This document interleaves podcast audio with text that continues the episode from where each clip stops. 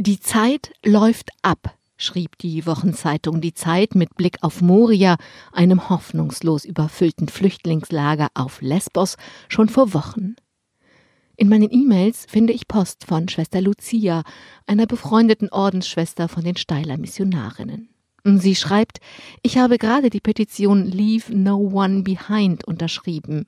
Jetzt die Corona-Katastrophe verhindern, auch an den Außengrenzen. Und wollte dich fragen, ob du auch mitmachst.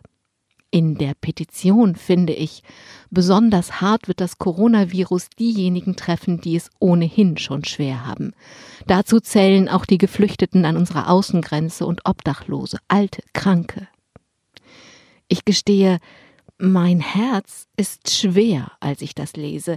Wie soll das gehen, wo es schon in Zeiten vor der Corona-Pandemie keinen politischen Willen gab, den Menschen in den Camps an den Außengrenzen zu helfen?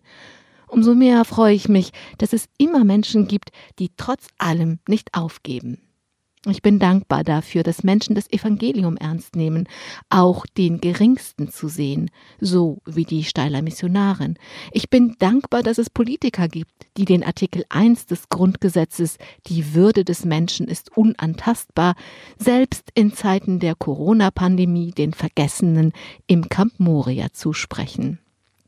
Einer dieser Politiker ist der EU-Grünen-Abgeordnete Erik Marquardt. Der Fotojournalist war in Afghanistan, um mit eigenen Augen zu sehen, wie es um die Bedingungen von Abgeschobenen bestellt ist. Er hat die Balkanroute bereist, Elend, Hoffnungen und Träume von Menschen in Idumeni mit seiner Kamera festgehalten, sich im Mittelmeer an Seenotrettung beteiligt. Als Berufspolitiker harrt er jetzt in Moria aus, um nach Lösungen zu suchen. Die Petition ist ein Baustein der Kampagne Leave No One Behind, niemand zurücklassen. Viele Prominente beteiligen sich. Es wird zum Beispiel Online-Partnerschaften mit Geflüchteten geben. Kreative Aktionen werden die Politiker und Politikerinnen in Berlin überraschen.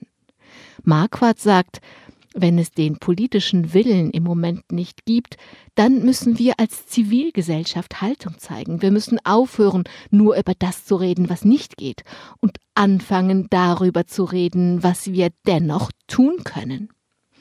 Erich Marquardt bleibt einstweilen auf Lesbos, sagt, wir haben einen Marathon vor uns.